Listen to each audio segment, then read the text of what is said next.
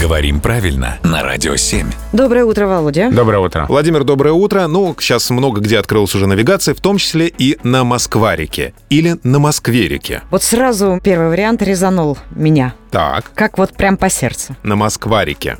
Видимо, действительно с открытием навигации связан вопрос, потому что он так повторяется э, Регулярно. регулярно, да, но м, по моим наблюдениям чаще звучит весной и, у- и осенью, да, когда открывается и закрывается.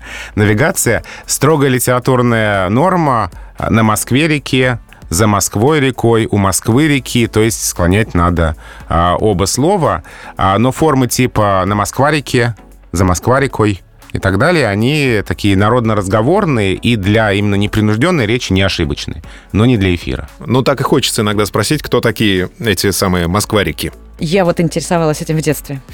Ну, вообще, это такая старая достаточно форма и характерна для речи москвичей еще тех, тех поколений. То есть это не какая-то новая безграмотность. Это традиционная разговорная форма, в том числе и э, для старомосковской речи свойственная. То есть, в принципе, иногда мы можем себе позволить, но в неофициальной обстановке. Именно так, да. Друзья, каждый из нас может себе позволить задать Владимиру Пахомову свой вопрос. Если где-то сомневаетесь в чем-то, обязательно пишите нам сюда, прямо на Радио 7.